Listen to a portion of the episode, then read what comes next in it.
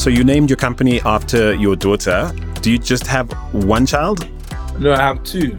So isn't this a problem? Do you need to start another company to keep it even? Yes, yes, yes, yes. so at home, the joke is always, Daddy, what about me? And my wife will say, Don't worry, you're going to be a medical doctor and you're going to be working at Zuri Health since Zuri wants to be a lawyer. no pressure. I mean, both of them clearly have a lot to live up to now. okay, we'll talk business on this one though. How big is the market Zuri Health is going after? How do you size it? We can look at it from two angles. I see over half a billion people in the continent have access to mobile phones. That's a market. Now, if I say half a billion people on the continent, I'm also saying that if we use an ARPU of $10 spent on health, just a very low ARPU, that's average revenue per user, you're looking at a massive market in terms of billions of dollars. You also need to look at it from the second angle, which is Africa bears the greatest disease burden in the world. We need to look at the fact that more than 51% of the population live, live on less than a dollar a day. And access to healthcare, which for us at Zuri Health we consider a fundamental human right. And access to healthcare is essential and is important and that the market is huge for us to be able to make an impact in getting people to get information about their healthcare, access to basic first level medical consultation, and leveraging technology or leveraging other things, build biotechnology to deliver emergency medical services. So it's two ways. There's the opportunity for money to be made, but there is also an opportunity for us to have major impact in ensuring that people have access to basic health care. And is this a winner takes all situation, or do you see yourself as one of several or many? And uh, what share of that market do you expect to capture over time? Not one single player will fix the challenges around healthcare in Africa or in the world. Zuri Health wants to be one of the major players fixing healthcare with our unique value proposition, our unique commercial model, our unique engagement model, which we can say that we're the only ones doing currently. We want to be market leaders. But Zuri Health, the way we've built the business, Zuri Health will, will thrive on growth by partnerships. So we want to be the Google of healthcare in Africa we want other healthcare companies to plug in, health tech companies to plug into what we're doing on Zuri Health. This is the plan. So we intend to be a market leader. We intend to be a unicorn company. We intend to go public in the next five to six years. That's the dream. It's important to also point out that in doing this, we do not see ourselves as the only, you know, champion in the area according to Dibia. No, we're not the only ones doing it. There are a lot of exciting health tech companies coming out there. We want to collaborate with each and every one of them. We want to build an ecosystem because we're trying to solve one particular problem. And this is a problem, like I said, not one player will solve. The government alone can fix it. So everybody needs to come together and try to fix the problem. And which is what we're saying that our goal is to democratize access to healthcare in Africa. So you set up the next question very nicely um, by referencing other players, referencing an ecosystem you're looking to engage with. Unpack this unique value proposition that you've alluded to. What's distinctive about what you're trying to do? And why is no one else trying to do the same thing, at least as far as you're concerned? A lot of health tech companies in Africa are building unimodal solutions. So, what do I mean unimodal solutions? They're focused on tracking, dealing with one particular thing, which is a good model. So, somebody can say, I'm dealing with medications. I want to be an Uber for pharmacies. That's fantastic. You're focused on delivering medications to homes. And someone else can say, I'm trying to work on tests. I want to be a player who deals with remote testing. Somebody else could say, I want to be the the online directory for specialists and doctors. You see, these are unimodal solutions. The question I always ask how many healthcare apps are you going to have on your phone to deal with your healthcare needs? So the idea is that you will want a convergence. When you look at the cable industry, you look at multiple channels, there's a convergence coming. Everybody will be on one box. So that if I can switch from Netflix, I can go to Hulu, I can go to uh, Paramount, I can go to just on one box, right? I don't need to have multiple boxes to be able to deal with my needs. Same thing with fintech. There's a convergence happening in fintech. And companies like Revolut are trying to say, listen, we can do this, and M-Pesa is doing it. Literally, when you come to Kenya and look at M-Pesa, you will see that M-Pesa encompasses most, almost all your financial needs on one app. That convenience is what we're trying to sell. Zuri Health wants you to start your healthcare journey on the platform and end it on the platform. In addition, we also understand that you know the, the focus is that we're not trying to build an app. You see, there is a misconception of what I see in tech that people want to build apps. We want to solve problems, we want to provide solutions to problems. And in providing solutions to problems, having an app is one of the channels of accessibility. But Zuri Health is deepening inclusion by ensuring that we understand that 65% of mobile phone users do not have access to the internet or do not have smartphones. So, what are we doing? We're also giving them an option to be able to get first level medical consultation. That's also, we are a for profit social enterprise company focused on democratizing access to healthcare by deepening inclusion. Remember, a lot of people are doing and they're doing well, building unimodal solutions. Fantastic. So what it means is that Zuri Health will onboard a health tech company that is selling insurance onto Zuri Health while we're aggregating customers and uh, leveraging on their insurance model. Zuri Health will onboard a pharmacy, a digital pharmacy company that sells medications and delivers, and we've aggregated the customer base. The focus is to be able to aggregate a good customer base who, when they think of their healthcare needs, they think of Zuri Health. So it's a super platform play.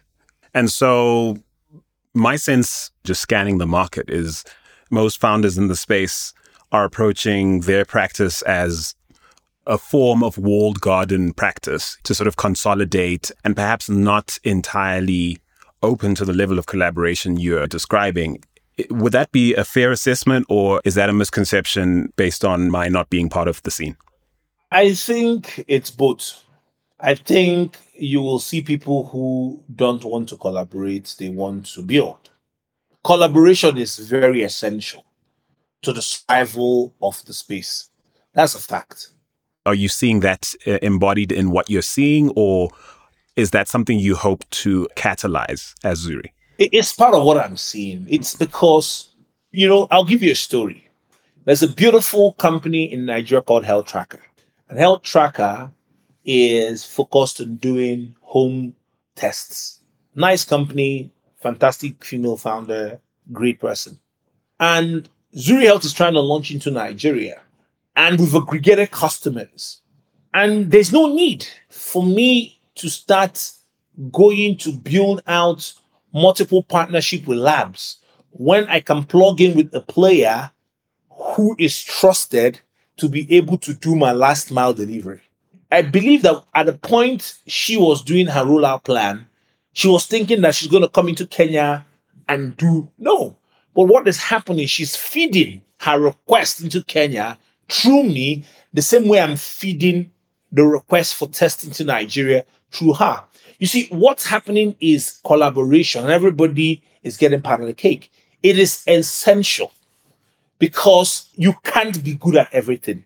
You simply don't have the funding to be everywhere. Even if you raised $200 million, you don't have the talent, the funding, the market knowledge, the ability to scale, the speed to be able to be everywhere. You can't. So collaboration is extremely important. When you look at telco and the telco industry, there is collaborations, right?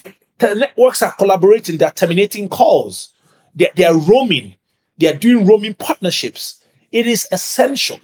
You have to build an infrastructure for collaboration. And the mm. collaboration is not just even between health tech companies, it is the collaboration between traditional healthcare facilities like hospitals and labs. It's a collaboration between health tech companies and regulators and government in terms of policies. When you look at the continent, you will see that we suffer from two things over regulation or under regulation. Okay, so the idea is that as stakeholders, the collaboration and engagement needs to be continuous so that we're building a proper ecosystem. We're integrating, we're working together on what works. At the end of the day, everybody is looking towards one goal providing better access to healthcare. So it is inevitable. Whether people have seen it or not, I know it is inevitable. At the end of the day, we must all collaborate. It is fact.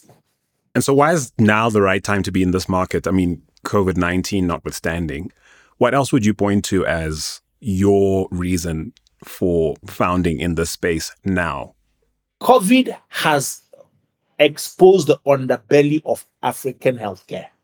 At the height of the the spike in, in, in developed countries where you're having 3,000 deaths every day, 4,000 deaths in New York, and they were saying they had thousands of ventilators. I don't think they had up to 20 ventilators in the whole of the Republic of Nigeria.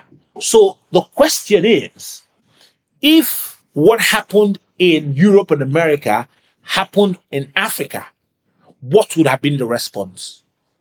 It would have been a catastrophic event because the little health facilities we wouldn't have been able to manage. It was catastrophic economically, but when you look at the number of deaths as compared Fair. to what you were seeing in Europe gotcha. and America, you will just understand that it wasn't just the fact that they were countries with specialized, more budget, and better healthcare facilities. And when we looked at the challenges in Africa, the challenge is the fact that most people do not have access to first level medical consultation, information about your healthcare. So COVID put back the fear in us that I want to take charge of my health. I want to begin to know about my health.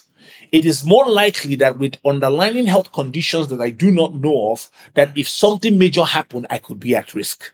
So COVID validated the business case for having telemedicine.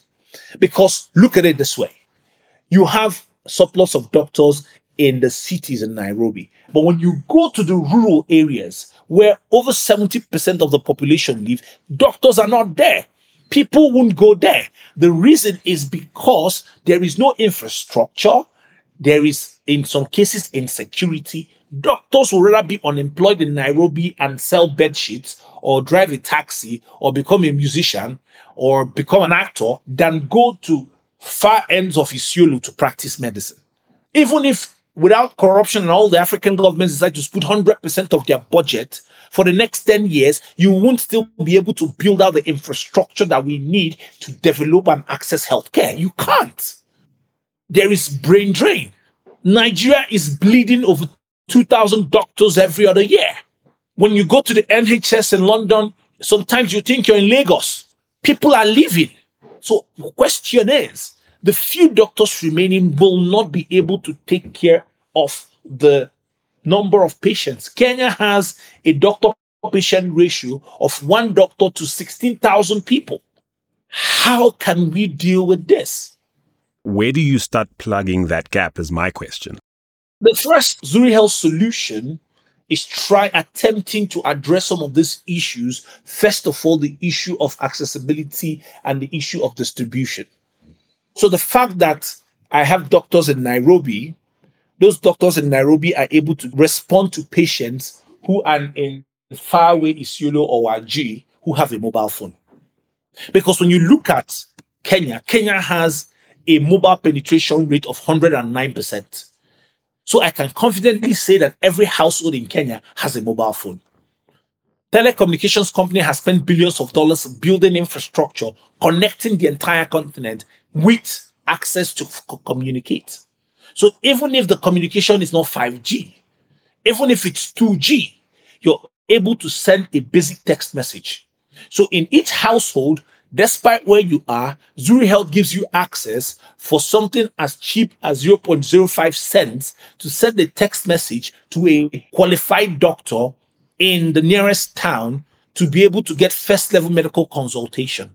So think of our solution as a WebMD on text. So this is the first layer. But we also want to talk about disrupting pricing and the cost. From what we've seen, convenience is important, but most important is affordability. So, what is affordability? Zuri Health does wellness packages, asks you to be able to book tests and will come and pick your sample.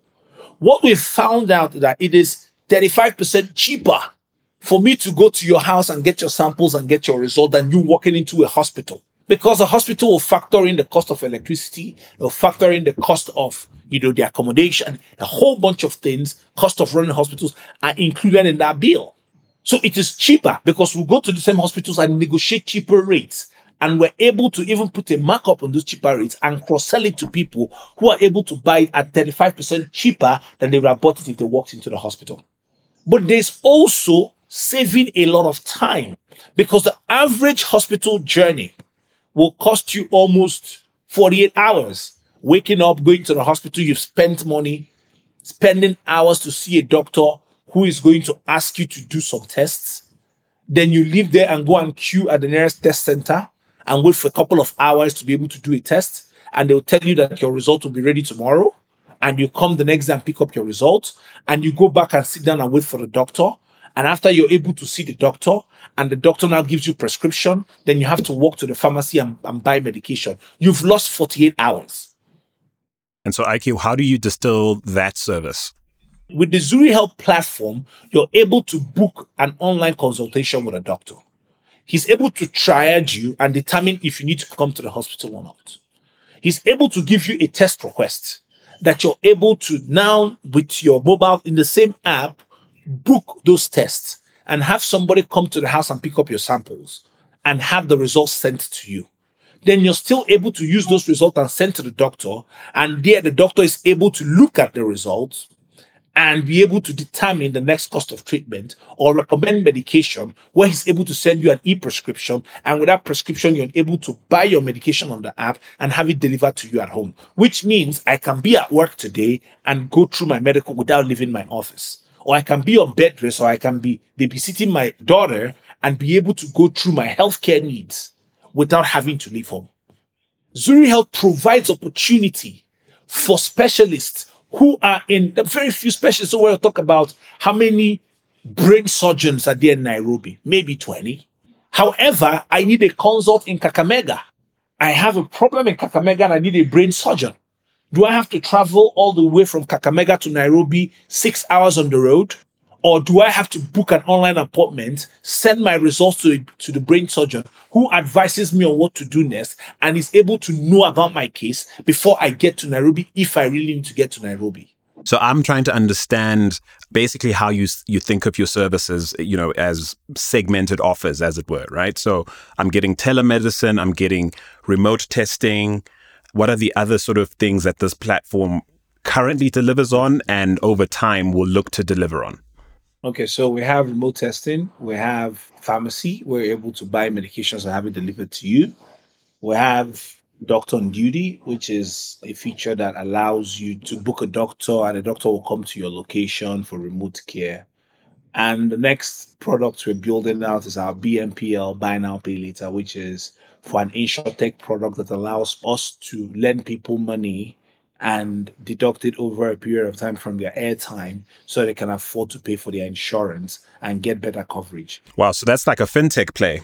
Yeah, so there's a fintech play coming on what we're doing as we are expanding and growing here. Give me a sense of who your stakeholders are. I can see why doctors might be excited for a platform like this. I think you've made a great case for why everyday Africans who are not being served well by the infrastructure at their disposal would see this well. How do you again think about or segment the stakeholders this platform serves? I'll look at it three ways. One is healthcare is for all. So we have people who can afford healthcare, have great insurance, they want convenience, and we provide convenience. Then we have the customer who is uninsured and you know needs access to healthcare. we're able to provide an affordable access to healthcare, leveraging on technologies that currently exist. So yes, we have our upper echelon of the market and we have the lower end. Like again, we said it's a universal human right. So everybody is potentially Health customer. What about the healthcare providers? Because it sounds kind of two-faced marketplace to me. We're leveraging on them. Remember, I don't need to go build a pharmacy or build a hospital or build a lab. I need to partner with existing pharmacies, hospitals, and labs to be able to deliver my product promise. So again, they're my customers or they're my partners. And what's the chicken or the egg in this instance? Is it the healthcare providers or is it the end user of this platform? What have you found has been most important to onboard or and, and, and perhaps in which order? I think it's the partners because the partners, the labs, the telco partners, the hospitals and the doctors is what creates a market for you. So they are the most important people to onboard at first because once you have them, then you can face and start acquiring customers based on what you're able to offer. So I would say they are the first leg of our integration.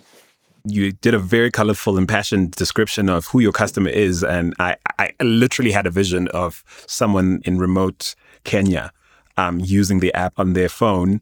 How do you acquire that person? And perhaps is that the typical archetype of uh, you know user archetype for your platform, or is it more broad than that? That's why the telcos are important because with telcos you're able to reach a wider range at a very lower low CAC. So my cost of acquisition is very low because the telcos are able to communicate to their sub base and ask them to use the service.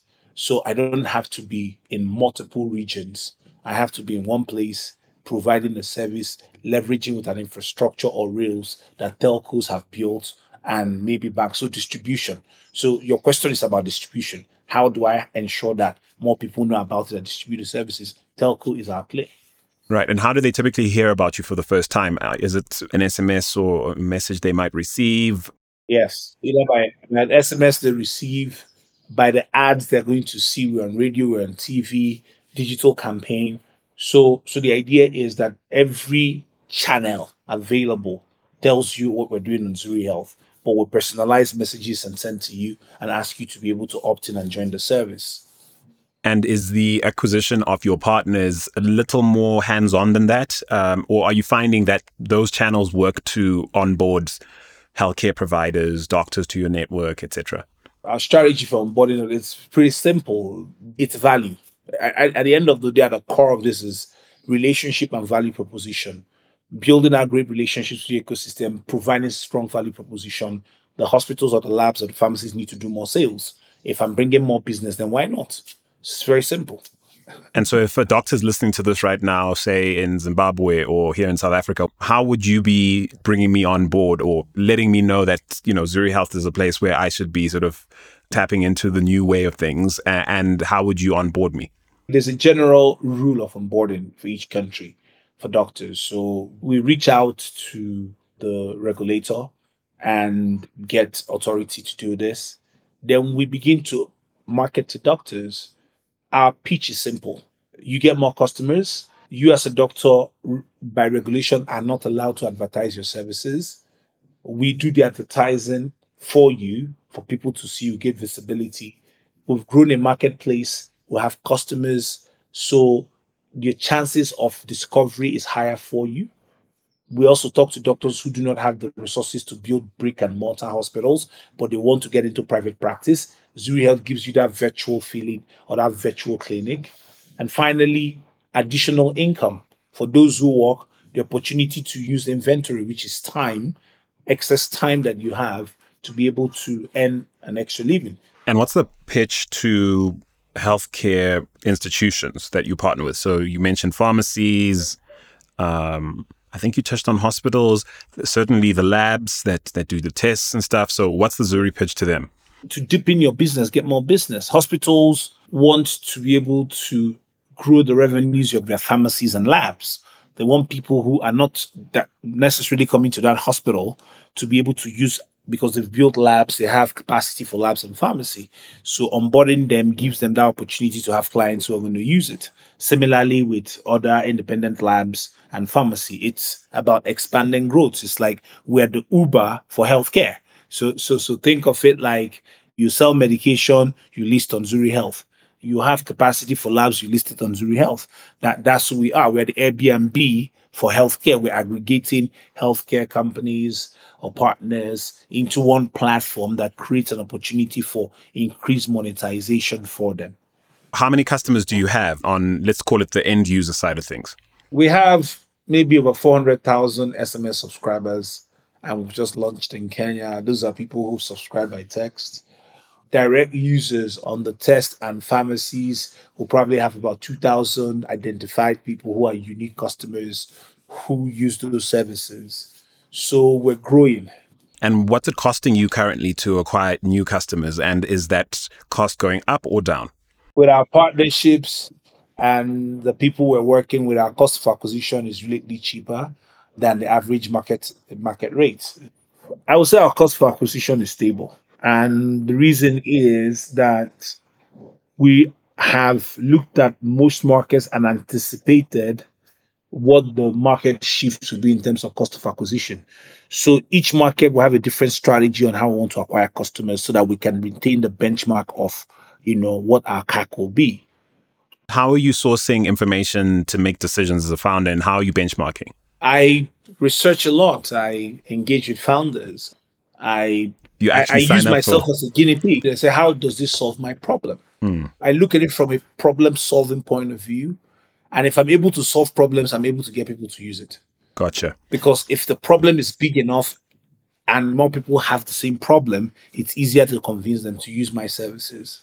And what has surprised you the most about user behavior? Talk about the everyday African using your platform right now. Has there been anything surprising about what people actually want and need from this platform and how they actually use it? I think the biggest thing is seeing how important healthcare is to people and how what their fears are, how expensive it could be, and how you know knowledge is important. So consumer education is a very key component of what we're trying to do because what are the surprise feedback I'm getting is people don't have any information about their healthcare. We did a medical camp and we saw a woman with the sugars of 30 that she was a walking stroke. And she didn't know and she was cool. And it's similar. A lot of people need information about their healthcare. So what is surprising me is how uninformed people are, and the people who are informed don't want to do anything about it because they can't afford it. And how do you make money?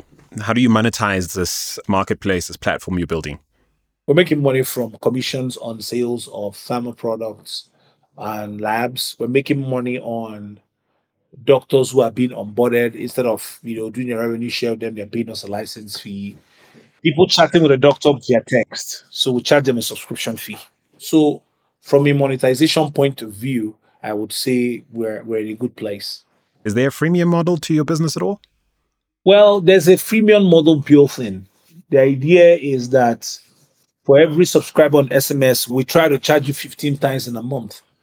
And the remaining 15 times, if you don't have airtime, you're still able to chat with a doctor. So the idea is that because we we believe that healthcare is a fundamental human right, we need to be able to ensure that at some point, you know, to the best of our ability, you have access to engage a doctor. And the fintech play you uh, alluded to earlier, how big a part of your growth map is that? That's what's going to take us to unicorn status. Very important. Credit is what is driving the engine of fintech, ability to borrow. The fact that you can create an opportunity for, you know, millions of people to have access to some sort of credit geared towards their healthcare, and you have a way of recovering what you've given to them is very important. It's very mm-hmm. critical. If you had to sort of wipe your metrics dashboard clean and your team had to track one metric for your business because it says the most about, you know, what's worth monitoring from a growth perspective or progress you're making perspective, what would it be? Customer satisfaction. It's healthcare. I would rather have 10 very satisfied customers than 10,000 dissatisfied customers.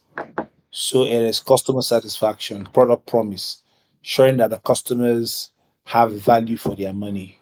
So we're winding down, and I have a question about your team. Anyone would be hard pressed to argue that you are not in a space that demands founders seeking solutions and there's definitely a path to economic prosperity for, for anyone founding the space and having the wherewithal to succeed in the space. Why are you and your team the, the team to make this success happen? I would say that we have great people and we're still looking for fantastic people. It's important to point out that we, I'll be very frank, that we don't have all the people we need for this to live up to its potential. I have a fantastic co-founder, an incredible person, and um, there's a great alignment in terms of roles, in terms of expectations, and we are building out gradually a very strong team. We have a fantastic advisory board made up of doctors and people in tech who understand what we're trying to do, very experienced, uh, very well networked, who are helping us building, you know, this. So resourcing is something we're actively working on. Even with our partners at the FFA, we are actively working on a strong, you know, resourcing strategy to ensure that that we have a team that can take us from where we are to where we should be based on the ideas we have. An anecdote, please, if you don't mind, about the biggest obstacle Zuri Health has overcome since being founded the kind of obstacle that if you hadn't solved for it, your business would literally would not be here anymore? I think the one major thing is getting a co-founder that works. I think a lot of businesses fail because of co-founders who don't have chemistry or who are not aligned. I think having Daisy, younger, experienced in tech, extremely ambitious, driven, and you know most importantly someone who wants to you know work together collaboratively and we are in agreement in our destination to where we're going to.